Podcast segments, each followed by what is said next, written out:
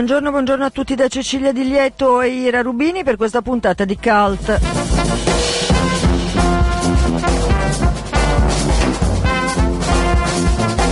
Siamo naturalmente con il cuore e la testa puntati sulla Sardegna e su quel che sta accadendo e accaduto e quindi eh, ospiteremo qualsiasi intervento nel corso di queste due ore.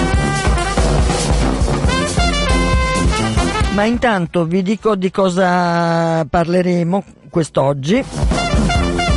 Apriremo con un film, La Maison della Radio, eh, un'intervista a Philibert, il regista e l'autore di questo film. Andremo poi all'uscita di un nuovo CD dedicato a Iannacci. Parleremo di cultura e libertà ai tempi della guerra fredda e avremo ospite per, con noi Paolo Mancosu. Parleremo del caso del dottor Zivago. Come tutti i martedì l'appuntamento è con Vincenzo Mantovani e la sua recensione, poi andremo a parlare eh, con Silvia Bertoncelli, danzatrice, all'ultimo appuntamento di Milano Musica, ancora i 40 anni della Galleria Minini, Avremo qui eh, con noi in studio Duccio Demetrio, autore di un libro che si chiama La religiosità della terra e che mai come oggi mi sembra attuale. Ancora andremo a Parma Jazz. E speriamo di segnalarvi anche un appuntamento con eh, Ferite a Morte quest'oggi a Bollate ma cerchiamo di far stare tutto insieme.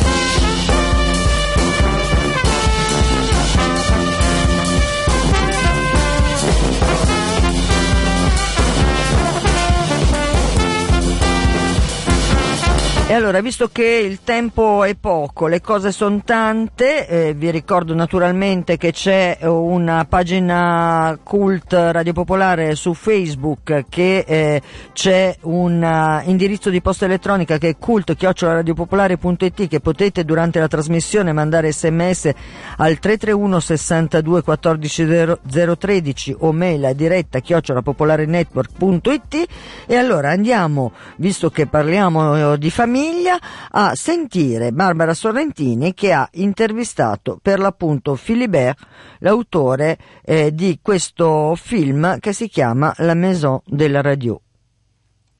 Bonjour Nicolas Philibert. Bonjour. Parliamo della, della, Maison della Radio, eh, in italiano la casa della radio. E la prima domanda che mi interessa sapere è perché ti sei addentrato in questo, in questo viaggio all'interno di una radio così importante in Francia?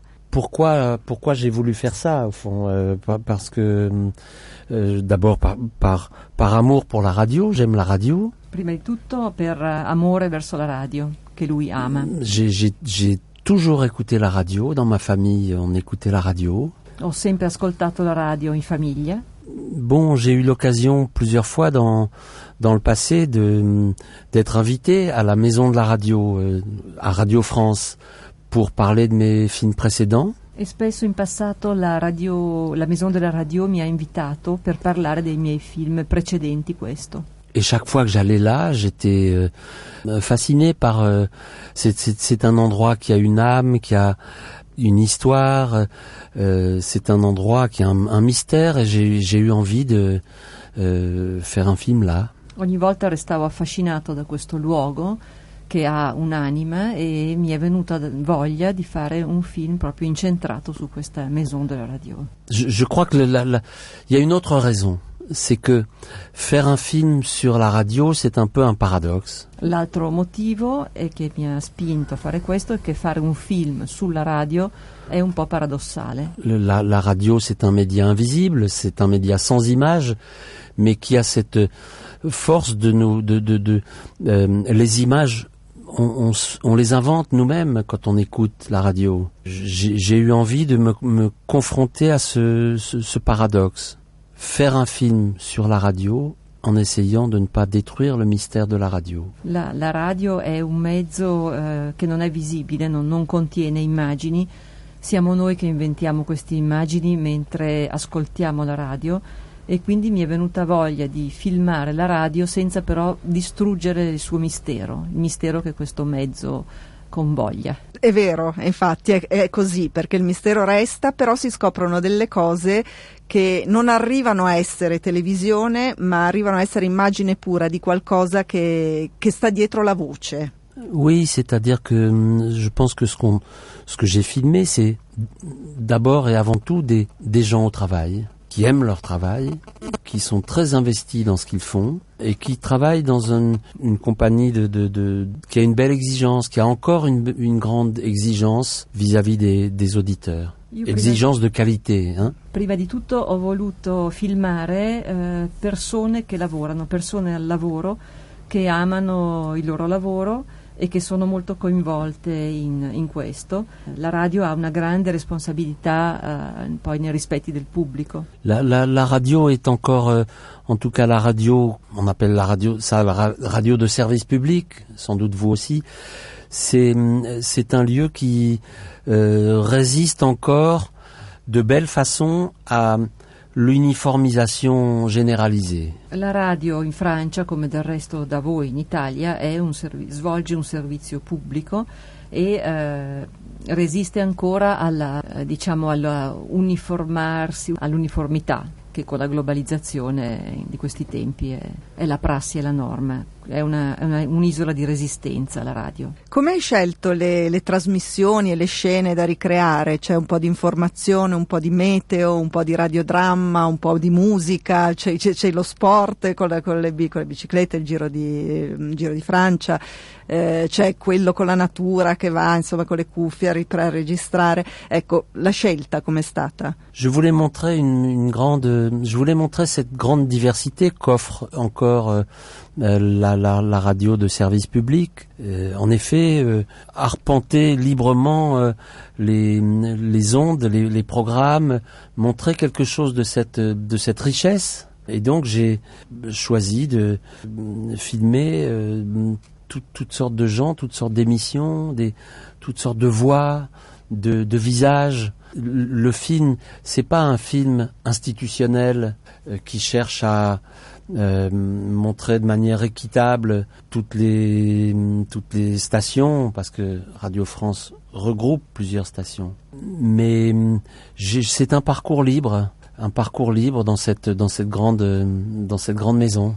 Ho voluto uh, far vedere la grande varietà, la grande ricchezza della, della radio in Francia, dei programmi, e, mh, riprendere più che altro uh, le voci, i volti delle persone che fanno la radio, uh, non facendo una, un film istituzionale, non, un prodotto istituzionale, eh, ma piuttosto eh, muovendomi liberamente in un percorso che variava su vari tipi di, di trasmissioni, appunto come dicevi tu, dalla sportiva alla culturale, proprio per mostrare la ricchezza di... E com'è stata la collaborazione con loro? proprio il lavoro quotidiano di riprese L'immense majorité des gens que j'ai sollicités pour les filmer ont accepté très spontanément d'être filmés.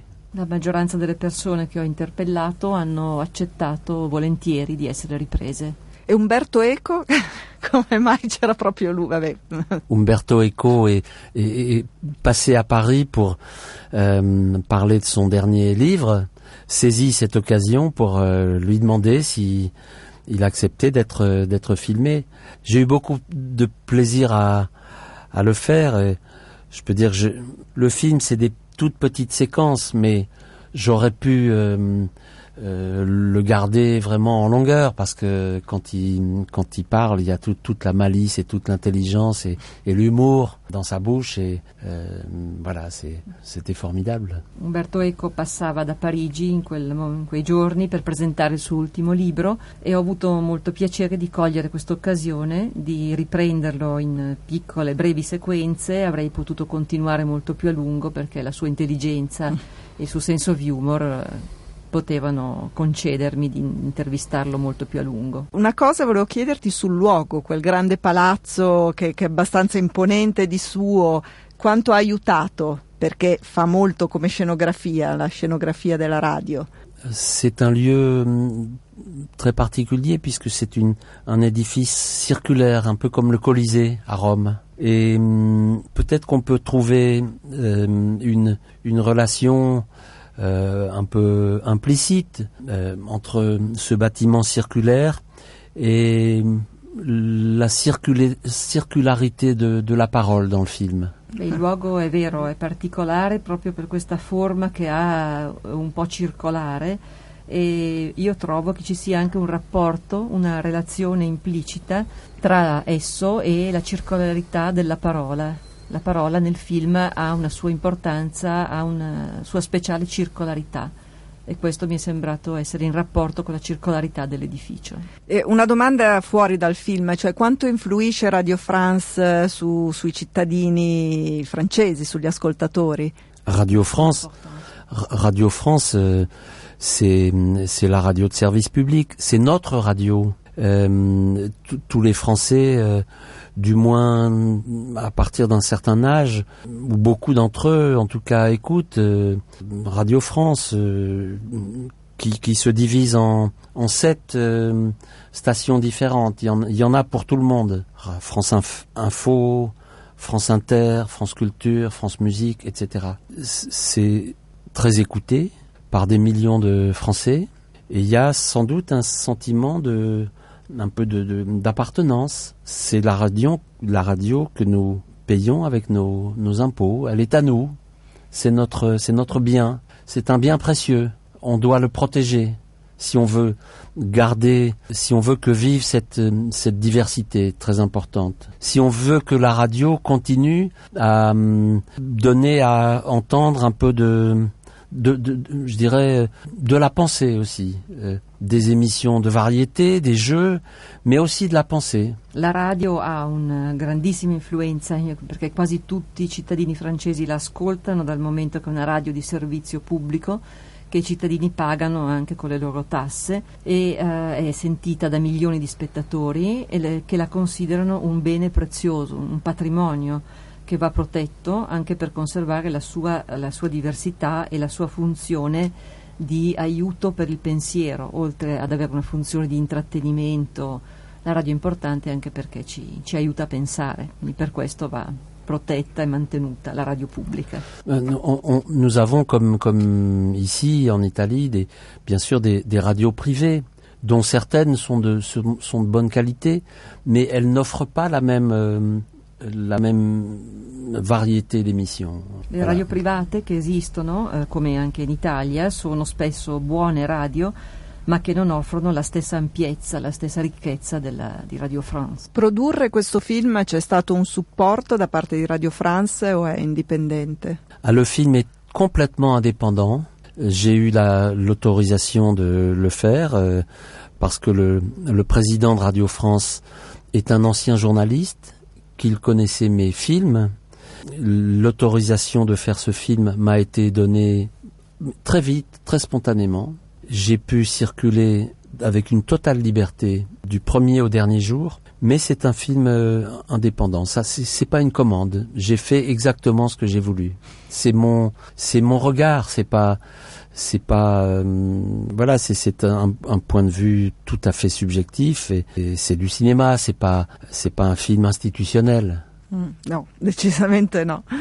Io ho avuto la fortuna di poter essere completamente indipendente nel girare questo film, anche perché il presidente di Radio France è un ex giornalista che conosceva il mio lavoro precedente, quindi mi ha dato una grande libertà di girare.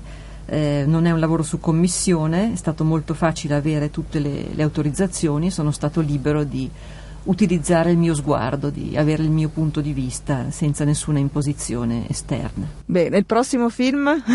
Euh, C'est trop tôt pour en parler encore. Ma noi qui tanto non lo diciamo in giro. Non, parce que je, je- pour l'instant, j'en parle à personne. C'est pour l'instant euh, simplement dans, dans, dans- de l'ordre de, de- d'une idée comme ça. J'ai pas encore commencé à travailler. è ancora allo stato di progetto, è un segreto, non ho ancora cominciato a lavorarci, quindi preferisco non parlarne. Va bene, quando sarà il momento ti aspettiamo ancora qui a Radio Popolare. Oui, pourquoi pas, mais avec plaisir. En tout cas, euh, j'ai essayé avec ce film euh, sur la radio de, de au fond, euh, je, je, me bats depuis 30 ans pour que le, le documentaire soit considéré comme du cinéma. Et on, voit que c'est une un, un, combat um, difficile et, et, et récurrent. J'ai vu que um, c'est un documentaire qui a gagné le, le Lion d'Or.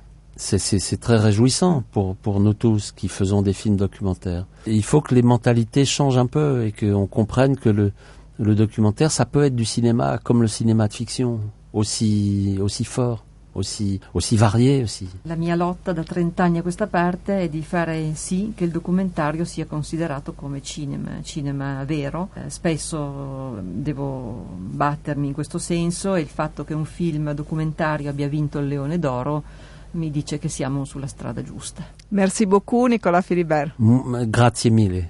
A presto.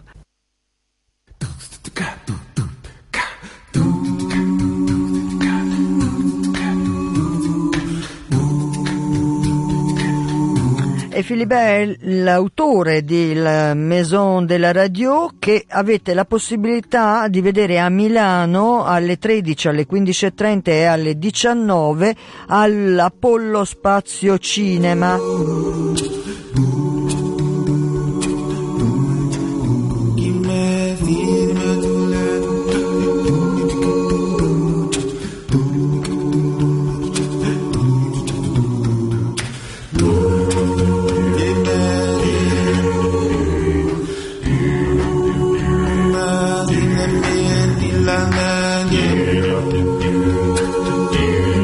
Frapponiamo tempo, diamo il benvenuto a Claudio Agostoni e al nostro ospite J-Ax. Buongiorno.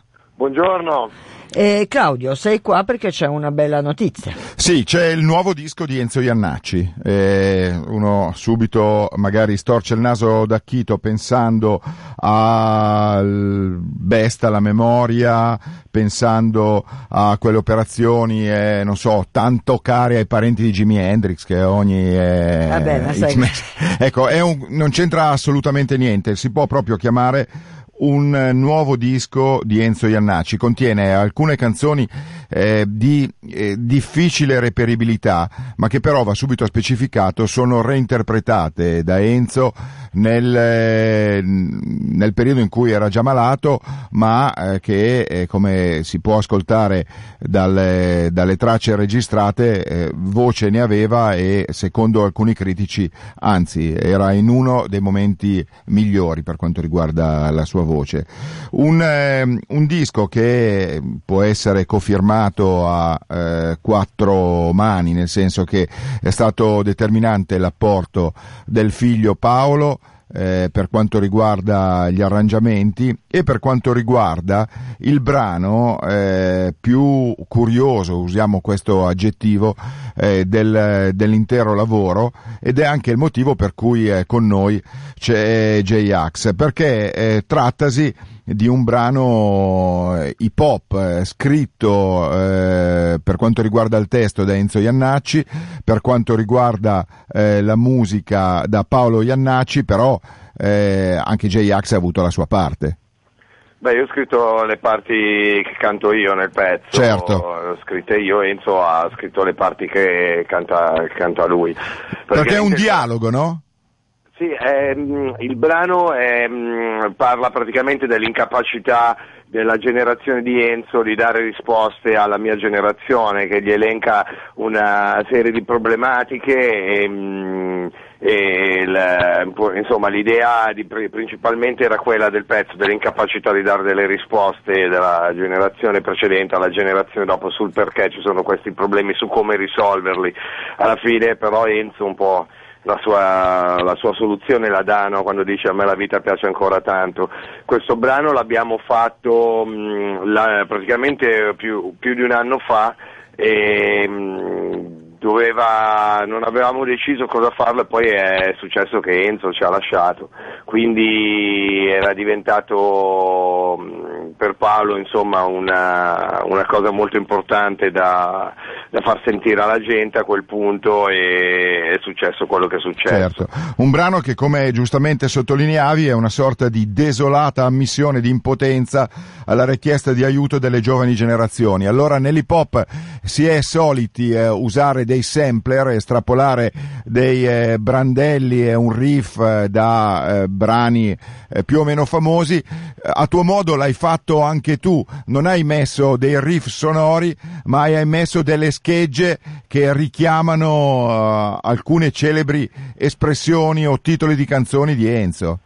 Assolutamente, guarda, tu hai, mh, hai, visto il video ieri, sì. ieri abbiamo uh, a Palazzo Marino è stato proiettato anche il video con tutti gli ospiti, se hai visto c'è una, una cosa che è mh, denominatore comune per tutte le scene e sono i muri con uh, i graffiti e i pezzi di aerosol art sopra, e questo perché io sono del 72, ad esempio io sono cresciuto con in casa, eh, grazie ai miei genitori, Iannacci, Gaber, eh, ma anche Guccini, Gaetano, dopodiché è arrivata la mia musica, il mio momento, quindi il rap americano, eh, i graffiti, capito? E per me, eh, in un certo senso, nella mia testa, nella quella della mia generazione, Enzo Iannacci, come pochi, pochissimi altri cantautori, è sempre stato salvato negli anni, ci piaceva anche a noi, è sempre stato stato cool, è sempre stato al passo coi tempi, non è stato mai messo in quelli superati, quindi fa parte anche di noi, eh, fa parte anche di noi diciamo nuovi milanesi mutati e quindi in mezzo ai graffiti, in mezzo a Milano, in mezzo alla città, all'urbano, al rap, allo scratch, secondo noi c'era anche Enzo Iannacci quindi l'abbiamo messo. Tu accennavi al video, un video che eh, posteremo anche noi una volta che sarà sul mercato, sul sito della nostra radio, è molto eh, particolare ed è molto eloquente la scelta del regista. Abbiamo detto un dialogo e allora c'era da una parte eh, come coprire l'immagine di Enzo e eh, sulla voce di Enzo si vedono cantare una serie di musicisti che sono da Ligabue a Giovanotti, eh, tanto per citarne un paio e eh, invece per quanto riguarda la tua parte c'è sostanzialmente un, eh, la scena hip hop milanese. No, dai, c'è anche Caparezza. C'è anche Caparezza, no, ma Caparezza cioè, canta tra cioè, gli hip hop o sulla voce di Iannacci? No, Caparezza canta su di me e c'è Caparezza, c'è, c'è, allora le persone che ci sono non è un'appartenenza milanese. Ah ecco, comunque, io avevo visto molti milanesi e quindi pensavo fosse il tratto comune. per una questione logistica perché il video era più o meno fatto qui, però eh, allora praticamente i cantanti li ha chiamati Paolo, io ho, ho scritto prima Lorenzo Giovanotti che ha subito detto bella lì e Giovanotti era a New York e si è girato il video da solo, fantastico, con, eh, e da lì abbiamo abbiamo iniziato, abbiamo costruito su, su, quello che ci ha mandato Lorenzo. Dopodiché io ho chiamato tutti i rapper che secondo me, o perché lo sapevo, perché me l'avevano detto loro, o perché secondo me erano un po' fan di Enzo, ecco, quella è stata la, la, la, la scelta. Quindi anche Caparezza, che infatti eh, tutti quelli a cui ho scritto hanno risposto subito contenti e felici di, di fare questa cosa perché fan di, ad esempio D'Argent Amico, mm. che è uno dei rapper che vedete alla fine, è anche uno abbastanza Mm, come posso dire, no? eh, a, a, differenza mia dei dogo così anche sdoganato abbastanza intellettualmente. Ecco, D'Argento Amico ad esempio quando andava all'università era così fan di Iannacci che gli telefonava a casa e lo, lo stalkerava un po' una, un, in un certo senso. Eh, sì, sì, quindi siamo tutti veramente fan um, eh, per, per, quel tipo di... sai, noi siamo appassionati delle parole, no? E, e quindi cioè, come non si fa a non eh, notare un genio come quello di certo. Enzo certo. riguardo ad esempio le parole che sono un po' il campo nostro e poi c'era tutto il resto grazie alle parole e al modo originale perché poi l'originalità è una cosa con cui mh, chi fa rap e anch'io eh, siamo ossessionati, eh, quindi Enzo era così originale che era ovvio per noi eh, essere un po' fan. Certo. Allora, eh, J-Ax, noi ti ringraziamo, avremo modo di ritornare ancora su questo lavoro. Per oggi ti lasciamo, grazie mille e ci ascoltiamo il brano di cui abbiamo parlato a lungo. E grazie. Bella, complimenti Radio Popolare, vostro fan da sempre. Ciao. Grazie, ciao. Ciao. Ciao. Inizio con la J come Axel Iannacci Come Axel Iannacci Con la J, J, J Desolato, ma più che desolato, incazzato, quando vedo che la gente si uccide. Lo dicevo 50 anni fa e lo ripeto ora, ancora, che forse è la volta buona, che c'è uno tra voi che tra uno sputo e una spinta troverà un'altra penicillina, altre forme d'amore, forse un po' più di grinta, per cacciarci via tutti i roglioni, cantanti, cioè noi. Ma che problemi hai? Eh, c'ho il problema che il tempo non mi basta mai Ma che problemi hai? Uè, ho un fratello in galera e non gli basta mai Ma che problemi hai? C'ho il problema che il tempo non mi basta mai, non mi basta mai, non mi basta mai, non mi basta mai, non mi basta. Chi vuole fare a botte ti chiede. C'hai problemi? Problemi secolari, popolari nei quartieri, in ogni scala e su scala nazionale, ma per gli inglesi, italiani o albanesi è uguale. Problemi di pensioni rimosse, di debiti e scorie, finite le scorte, crollate borse, aperte le porte, la fame che arriva da chi non la conosce. Problema della sigaretta è monopolio di Stato e stato di dipendenza dal petrolio d'Arabia alla badante polacca, dal metano di Mosca, dalla pasta di mamma. Ah, la religione è un problema se nega la scienza e l'ateo se non ha coscienza che se la droga in giro aumenta è perché ormai costa meno di un pieno di benza. Desolato se non trovo la risposta ai tuoi problemi. Desolato se il mio canto ha degli alibi sinceri. Desolato se poi il sole non ti ascolta più di tanto. Desolato se la vita a me, a me piace ancora tanto. Problemi è capire che non c'ho un ideale. Problemi totali. Ma io sono al mare. Eh, Ho detto che sono al mare. Problemi del figlio del grande fratello, problemi per quelli che c'è solo quello. Problemi di notte, del grande amatore.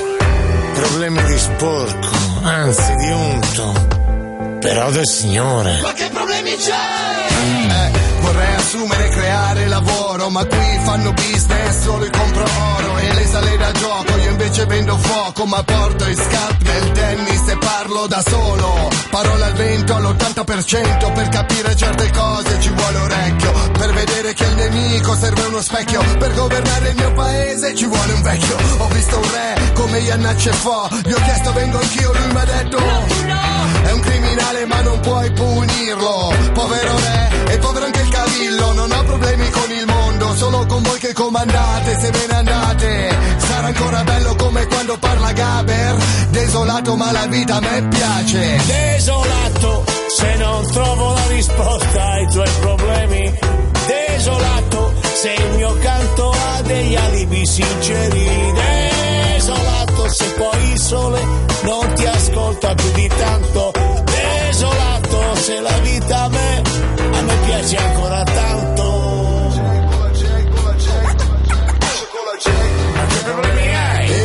C'ho il problema che il tempo non mi basta mai Ma che problemi hai? Ho un fratello in galera e non gli basta mai Ma che problemi hai? Eh, c'ho il problema che il tempo non mi basta mai,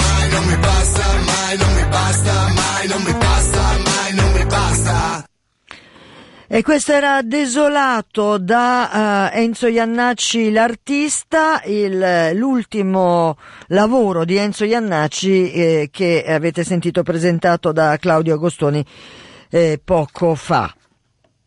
E intanto mi sono ingrippata, eccoci qua. In this part of Africa, we all have a say.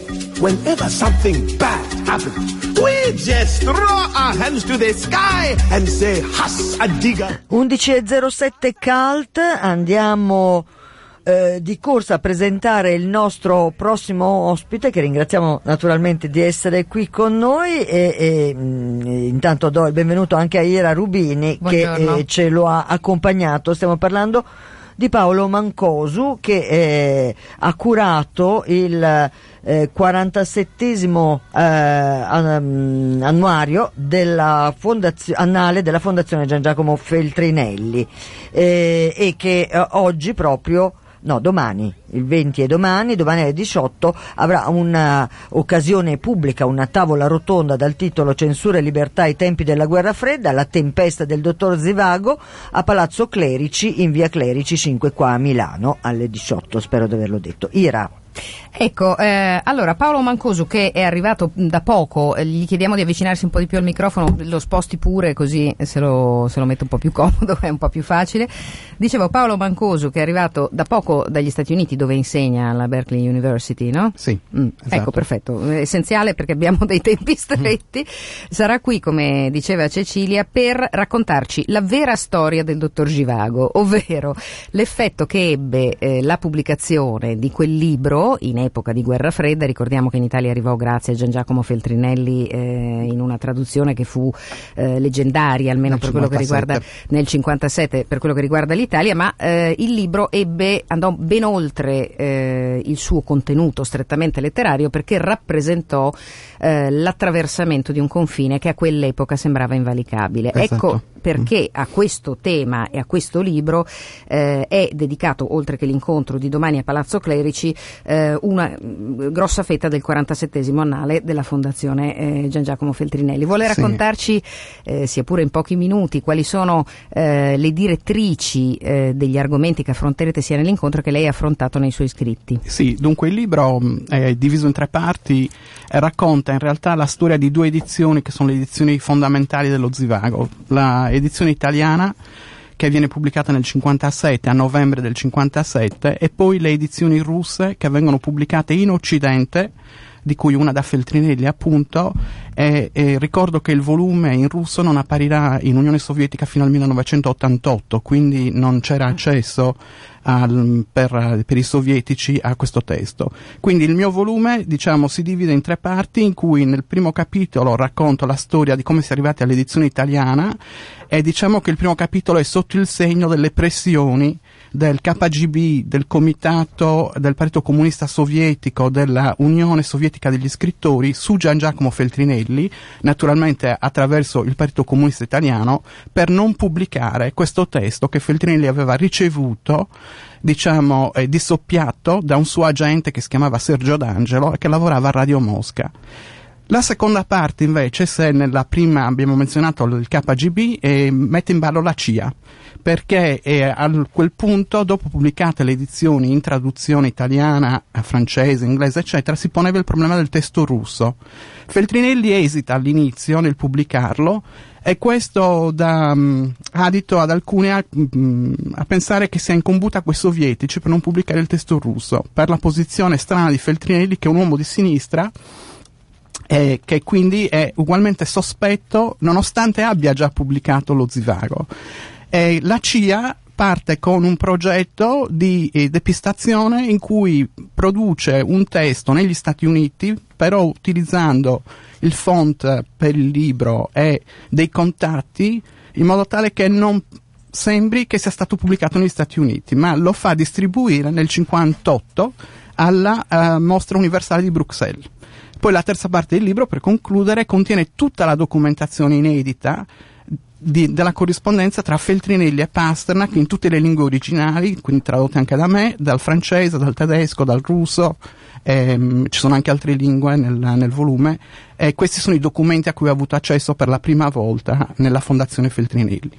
E beh, c'è una lettera storica che è brevissima di Feltrinelli a Pasternak del 10 maggio 56 che dice Caro signor Pasternak, le invio due contratti da firmare, uno in inglese e l'altro in francese. Con la presente le confermo che il contratto in francese mi impegna in modo irrevocabile. Sembra una sciocchezza, ma quel contratto fu frutto appunto di interminabili trattative che si svolgevano tra l'altro con comunicazioni poi anche più avanti negli anni successivi che per esempio Pasternak scriveva in tedesco. Per caro amico scrivo di nuovo in tedesco in ragione della via che prenderà questa lettera. Insomma a noi sembra impossibile che le comunicazioni dovessero svolgersi in questa maniera è chiaro lo sappiamo. Quando poi si leggono i documenti della terza parte di questo, di que- di questo libro che è veramente interessante ci si rende conto di come eh, si doveva operare allora e di come ci fossero dei dubbi anche legittimi da parte di tutti coloro che partecipavano al dibattito. Sì, in realtà Pasternak era a quel punto braccato perché appena dà il manoscritto a Sergio D'Angelo e glielo dà il 20 di maggio, del 56, il KGB scopre dopo un mese e mezzo che questo è successo, informa e pubblico il testo in russo per la prima volta nel volume, informa immediatamente il comitato centrale del PQS eh, i quali si danno subito da fare per cercare di recuperare il manoscritto. Pasternak aveva firmato un contratto, cosa che nessuno in Unione Sovietica si era più permesso di fare dalla fine degli anni venti. Chi l'aveva fatto negli anni venti aveva pagato con la vita o con l'esilio. Quindi Pasternak diventa braccato in realtà ed ecco perché le comunicazioni sono tutte attraverso dei corrieri che viaggiano per ragioni o diplomatiche o d'affari Pasternak molto intelligentemente capisce la difficoltà della comunicazione e dice a Feltrinelli non ti fidare mai di qualsiasi lettera che ti arriva in russo e questo fu fondamentale perché tutte le disdette che arrivavano che sotto estorsione in realtà fo- mh, gli organi di partito forzavano Pasternak a scrivere a Feltrinelli dicendogli ho cambiato idea, voglio cambiare il libro, rimandami tutto indietro, non se ne fa più nulla.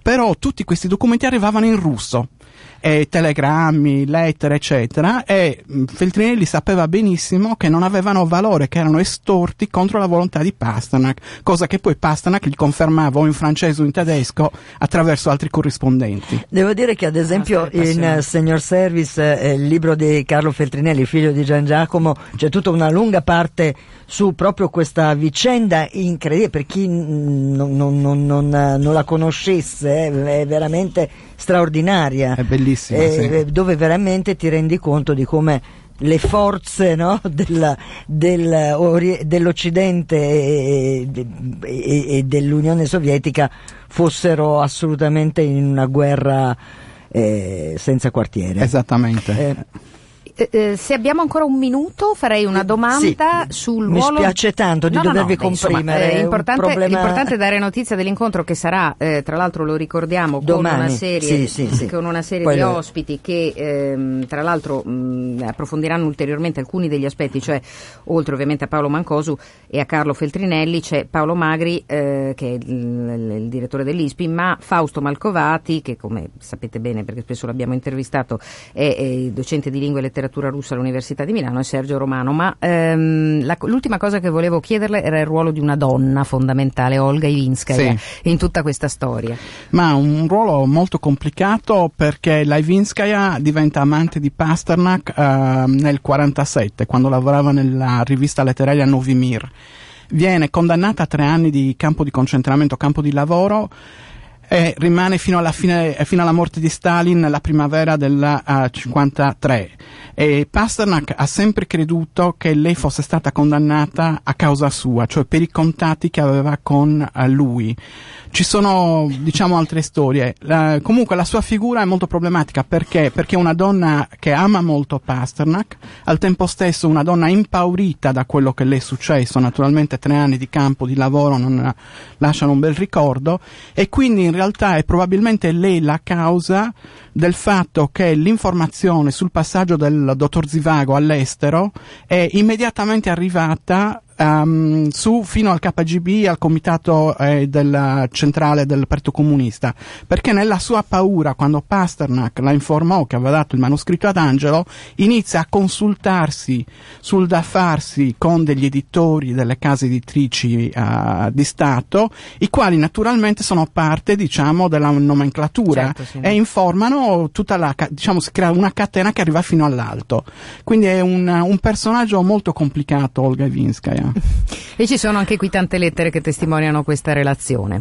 Allora, io ringrazio enormemente Paolo Moncosu eh, per essere stato qui a Calt. Eh, l'appuntamento, ve l'abbiamo detto, è domani alle 18 a Palazzo Clerici, in via Clerici 5 qui a Milano. È una tavola rotonda, censura e libertà ai tempi della guerra fredda, la tempesta del dottor Zivago. Grazie Paolo grazie voi. moltissimo. E grazie naturalmente a Ira Rubini che comunque torneremo a sentire tra eh, non molto.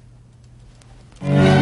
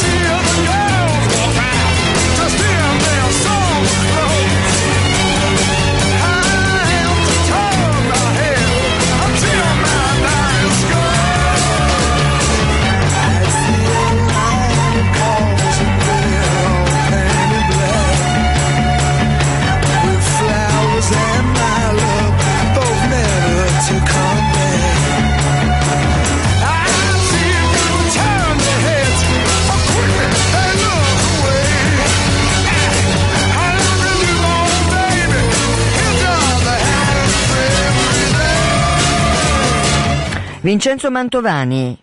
Pronto? Sì, pronto. Vincenzo Mantovani, abbiamo appena parlato di Guerra Fredda, di Dottor Zivago e delle straordinarie avventure legate a quel libro e Sì. tu oggi ci parli di un'altra storia straordinaria. Sì, io volevo ricordare la storia eh, dell'omicidio di, di Kennedy e di- diciamo così del, del cinquantenario che stiamo celebrando in questi giorni.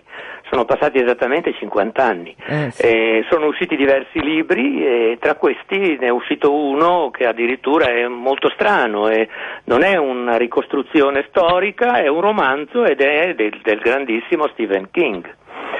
Io vorrei partire però da, da un, da un'esperienza, da un ricordo personale. Il 22 novembre di 50 anni fa io ero alla stazione centrale di Milano stavo facendo fare, a- stavo facendo una cosa che fanno, o che facevano almeno ai miei tempi, molti giovani padri di figli piccoli. E cioè? Avevo portato il maggiore dei miei due, la minore era ancora nella pancia della madre, a vedere i treni. I Ah. treni erano la sua passione e per questo io andavo spesso in stazione a farglieli vedere.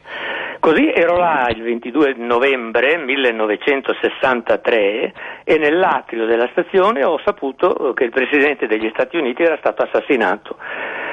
Fu uno shock che oggi è difficile immaginare e non soltanto per i milioni di americani che si incollarono alla televisione per vedere Cronkite mentre dava la notizia.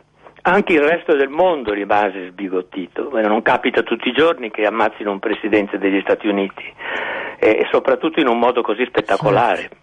E quello era anche il quarto nella storia dei presidenti.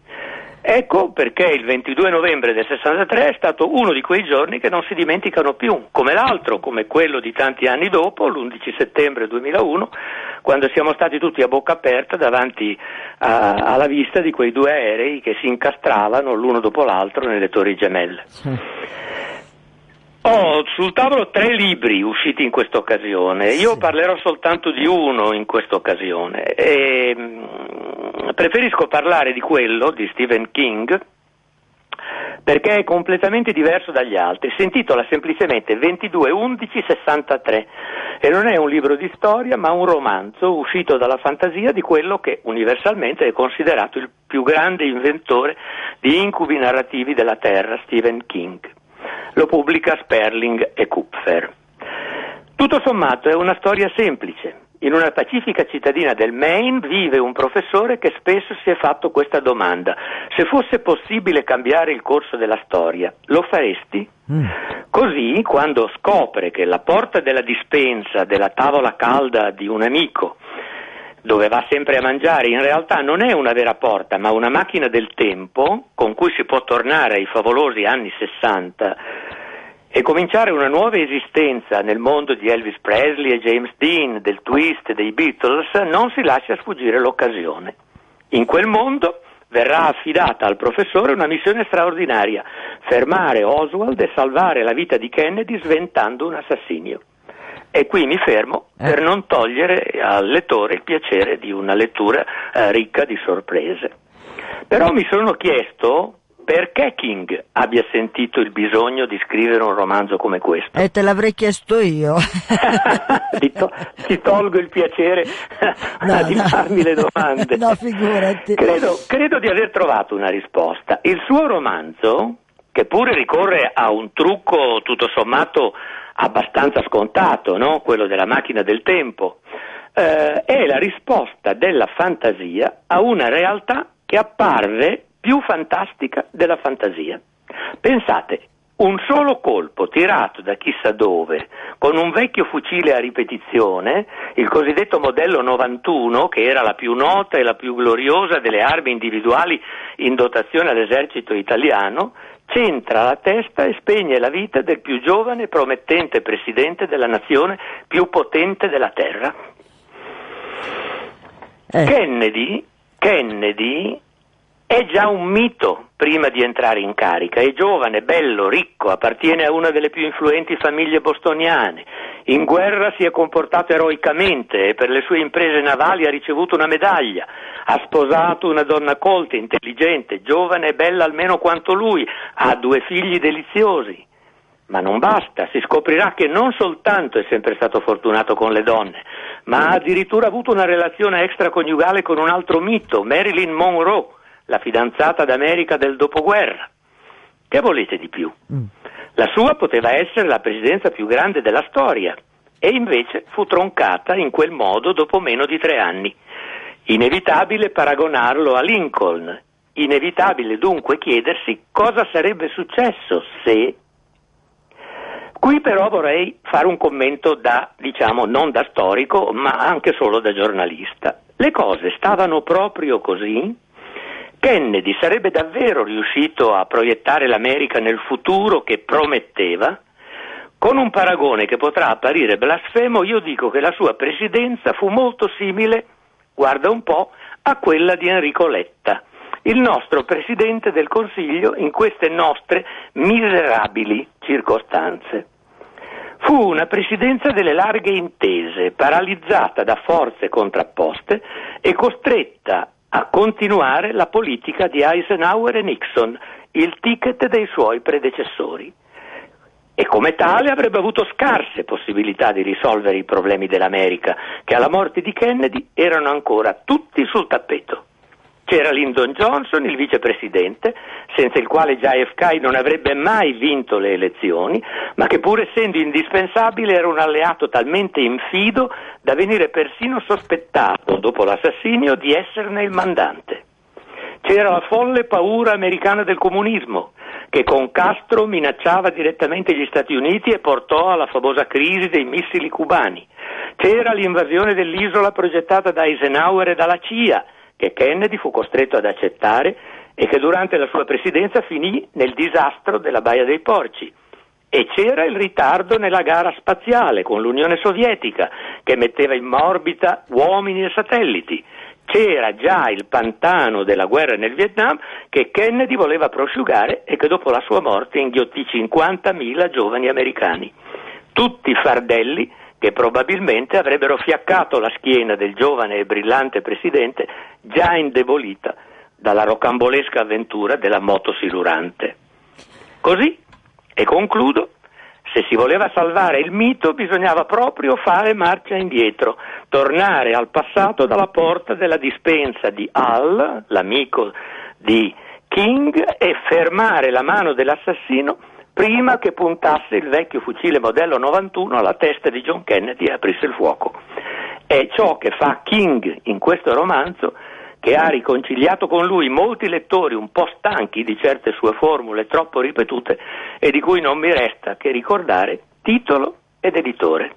22 11 63 Sperling e Kupfer.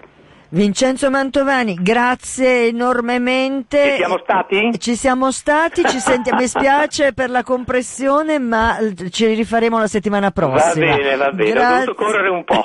grazie a Vincenzo Mantovani. Grazie, ciao Cecilia, arrivederci agli ascoltatori.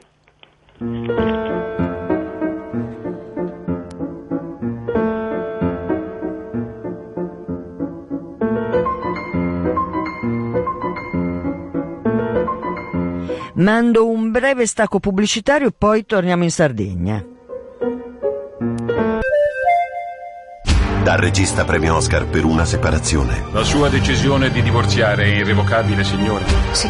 Migliore attrice al Festival di Cannes, Berenice Bejo. Il protagonista de Il Profeta, da Arrain. Sono tre volte da quando sono nata che mia madre cambia uomo. Il passato. Un film di Asghar Faradi. A novembre al cinema. Venghino signori venghino, gran spettacolo di burattini, pappe buone, crape pelate. Sabato 23 che a ben vedere il quarto di novembre, sul palco di Popo Gusto nei costi dell'umanitaria, con i migliori cibi a filiera corta, ancora più corta grazie alla consegna a domicilio in bicicletta. Dalle 15 Daniela Bastianoni dirigerà il concerto di presentazione del nuovo disco di crapa pelata. Sarà poi la volta dei burattini di Yellow Puppets. L'occasione è ghiotta per una merenda senza hamburger. Popo Gusto, sabato 23, vietato ai maggiori, in via San Barnaba 48, a Milano.